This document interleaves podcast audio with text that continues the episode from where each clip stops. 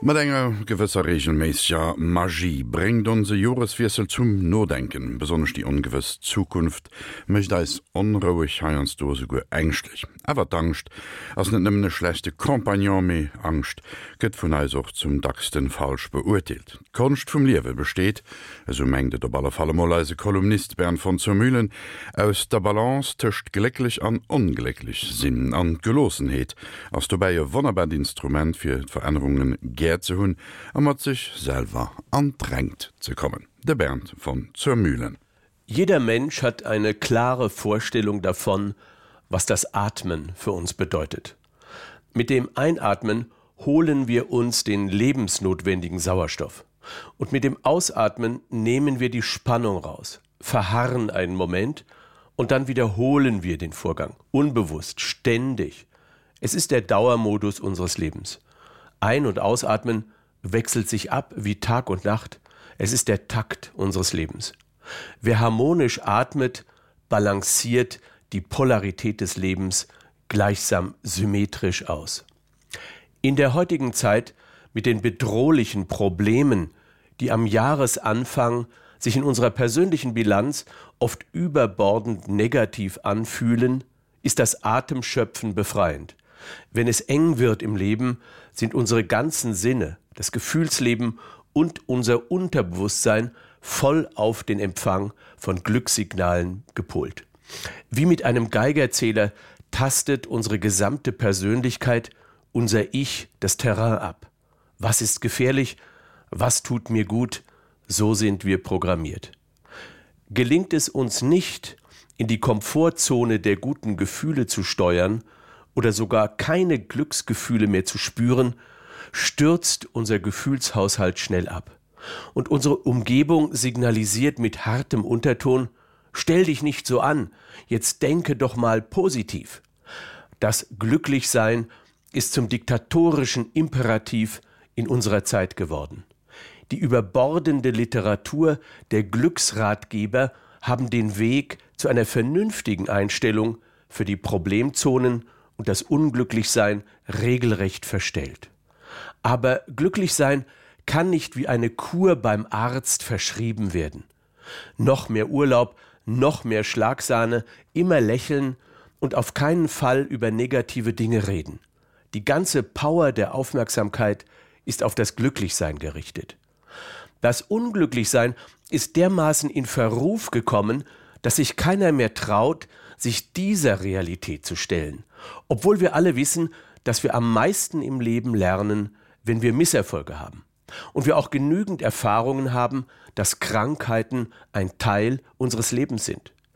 Die Kunst besteht nun darin, gewissermaßen wie beim Atmen, nicht nur das Einatmen wie ein Glück zu sehen, sondern das Ausatmen, das Loslassen auch zu begreifen.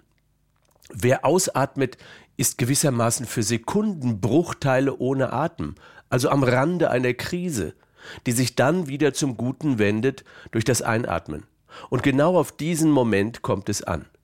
Wir sollten die Krisenmomente in unserem Leben mit derselben Sorgfalt und Hingabe ansehen und erleben wie die Glücksmomente. Wenn man auf das Negative vorbereitet ist, es in Betracht zieht, wie die Möglichkeit einer überraschenden Reifenpanne beim Autofahren, dann gewöhnen wir uns mit Gefühlen und Achtsamkeit auf dieses Potenzial. Es wirft uns nicht mehr so schnell aus der Bahn, wenn es als schwieriges Problem auf uns zukommt. Langzeituntersuchungen haben sogar gezeigt, dass sogenannte Skeptiker länger leben. Diese Erwartungshaltung könnte man auch maßvollen Pessimismus bezeichnen. Der Skeptiker ist für Herausforderungen gut gerüstet, weil er die Schwierigkeit einer unangenehmen Lebenssituation vorher durchdacht hat. Der Skeptiker hält sich vom berauschenden Dauergefühl des Glücks fern. Er liebt auch den Glücksmoment, ist aber nicht enttäuscht, wenn es hart wird im Leben. Wenn der Befund von Glücklichsein und Unglücklichsein nun so ausfällt, dass dies ein ständiges Hin und Her ist, ein Ein- und Ausatmen, dann leuchtet es auch ein, dass es darauf ankommt, den Übergang von Glücklichsein zum Unglücklichsein in den Griff zu bekommen. Das wirkliche Sein macht uns das Leben schwer. Hier stecken die Probleme, die Abstürze und sogar die Katastrophen. Das mögliche Sein im Gegensatz lockt uns die ganze Zeit im Denken. Es verführt uns zum Angenehmen. Und das, was uns vom Angenehmen, vom Wunsch nach Glücklichsein ablenkt, beunruhigt uns sofort, macht uns Angst, anstatt damit vernünftig umzugehen. Deshalb ist es sehr vernünftig und spannend, sich gründlich mit Angst zu beschäftigen. Zu der biologischen Grundausstattung der Menschen gehört die Angst dazu. In den Millionen Jahren unserer Entwicklungsgeschichte war die Angst ein Vorteil, entscheidend für unser Überleben und der Treibstoff unserer Evolution. Ohne Angstgefühle wäre die Überlebenstechnik der blitzschnellen Flucht nicht möglich. Angst dient der Selbsterhaltung und Angst hilft zum Überleben.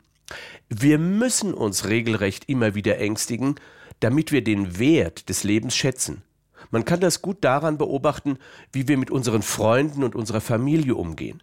Wenn wir uns um diese Menschen ängstigen, werden diese Menschen für uns wertvoll.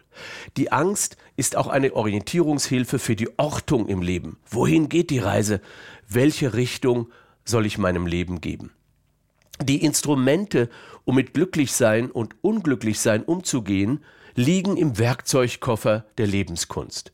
Eine philosophisch geprägte Disziplin, die eine Lebensform für unsere Zeit bereithält.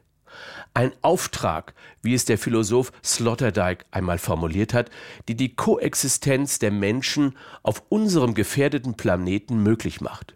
Und die Botschaft lautet, du musst dein Leben ändern nicht mit christlicher, buddhistischer oder stoischer Ausprägung, sondern lediglich das Unausweichliche zu akzeptieren. Die Lebenskunst besteht nun folglich darin, das Chaos, bestehend aus Glück und Pech, aus Krise und Erfolg zu ordnen und in diesem Chaos zu bestehen. In der Antike war die Lebenskunst ein Dauerthema in der Philosophie und ging als Handreichung für die Orientierung im Leben im 20. Jahrhundert verloren. Jetzt war nur noch die Theoriebildung der Philosophie interessant. Die Moderne war an einem Punkt angekommen, wo die Technik uns fortlaufend suggeriert, dass alles möglich ist, bis hin zur künstlichen Intelligenz und dass Wissenschaft alles lösen kann. In Wahrheit verunsichert uns diese Welt aber immer mehr, denn wir sind im Umgang mit dieser Lebenskunst nicht mehr geschult. Deshalb nennen wir mit Recht Personen, die leichtfüßig durchs Leben flanieren, die elegant den Widrigkeiten aus dem Wege gehen, Lebenskünstler. Die große philosophische Tradition des Ars vivendi schließt schlimme Erfahrungen und Genuss ein. Und ganz konsequent zu Ende gedacht, sind es zwei Grundbestandteile, die zur Ars Vivendi gehören. Die Kunst des Liebens, die Ars Amandi, und die Kunst des Sterbens, Ars Moriendi. Eine Lebenskunst ohne Sorge um sich selbst ist ebenso wenig sinnvoll und möglich. Und man sollte Freundschaften pflegen, damit in der Krise Helfer bereitstehen. Bereits 300 Jahre vor Christus hat die griechische Philosophenschule der Stoiker die Lebenskunst thematisiert. Die eigene Persönlichkeit solle gestärkt und zu einer uneinnehmbaren Festung in den Stürmen des Lebens werden. Also ist die Lebenskunst eine fortwährende Arbeit an sich selbst. Das Leben auf das konzentrieren, was machbar ist und wesentlich ist. Ballast abzuwerfen gehört dazu. Auf diese Weise kommt Gelassenheit zustande. Nicht immer muss diese Gelassenheitshaltung da sein, aber bewusst zum Ziel gesetzt. Gelassenheit ist wie Atmen. Wenn man einatmet, ist sie da. Wenn man ausatmet, ist sie für einen Moment weg. Gelassenheit ist nicht Gleichgültigkeit, aber die Fähigkeit, auch etwas zu lassen, nicht zu unternehmen, die Möglichkeit auszulassen. Die Gelassenheit kann nicht Tod, Problem, Krankheit und Niedergeschlagenheit wegwischen. Aber die Gelassenheit als geistige Haltung befähigt uns, nicht im Leben unterzugehen. Gelassenheit ermöglicht ein symmetrisches Leben, eine Balance, wie es Demokrit, der Begründer der philosophischen Heiterkeit, bereits im fünften Jahrhundert vor Christus ausdrückte. Und heitere Gelassenheit ist das Bewusstsein davon, dass Höhen und Tiefen sich im Leben abwechseln und die Erotik des Lebens wie Ein- und Ausatmen die Gegensätze sind. Die Gelassenheit ist ein Schutzschild. Und in unserer Zeit der hypernervösen Erlebniskultur kann die Gelassenheit eine Kulturtechnik werden, um die dauernde Ungewissheit zu überwinden. An dat waren Reflexionen vum Bernd von zur Müllen.